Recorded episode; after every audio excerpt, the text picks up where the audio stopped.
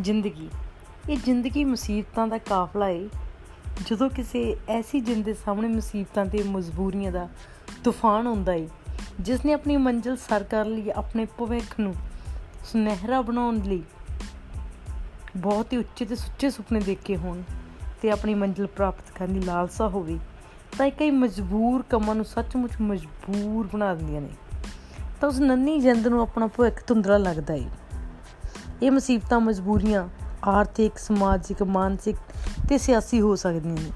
ਆਰਥਿਕ ਪੱਖੋਂ ਜੋ ਖੁਦ ਕਮਾਉਣ ਦੇ ਇੰਨਾ ਯੋਗ ਨਹੀਂ ਤੇ ਨਾ ਹੀ ਕੋਈ ਸਹਾਇਤਾ ਕਰਦਾ ਹੈ ਸਮਾਜਿਕ ਪੱਖੋਂ ਆਪਣੇ ਆਪ ਨੂੰ ਬੋਝ ਸਮਝਣਾ ਕਿ ਕਿਤੇ ਮੈਂ ਮੰਜ਼ਿਲ ਸਰ ਕਰਨ ਦੇ ਲਈ ਸਮਾਜ ਦੀਆਂ ਨੈਤਿਕ ਕਦਰਾਂ ਕੀਮਤਾਂ ਨੂੰ ਠੇਸ ਨਾ ਪਹੁੰਚਾ ਦਵਾਂ।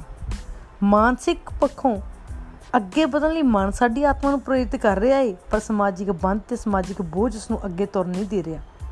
ਸਿਆਸੀ ਪੱਖੋਂ ਜਦੋਂ ਸਿਆਸਤ ਅੱਗੇ ਵਧਣ ਦੇ ਸਾਰੇ ਮੌਕੇ ਖੋ ਲੈਂਦੀ ਆ, ਤਾਂ ਇਹ ਸਾਰੇ ਪੱਖ ਉਸ ਨੰਨੀ ਜੰਦ ਨੂੰ ਅਪਾਹਿਜ ਬਣਾ ਦਿੰਦੇ ਆ।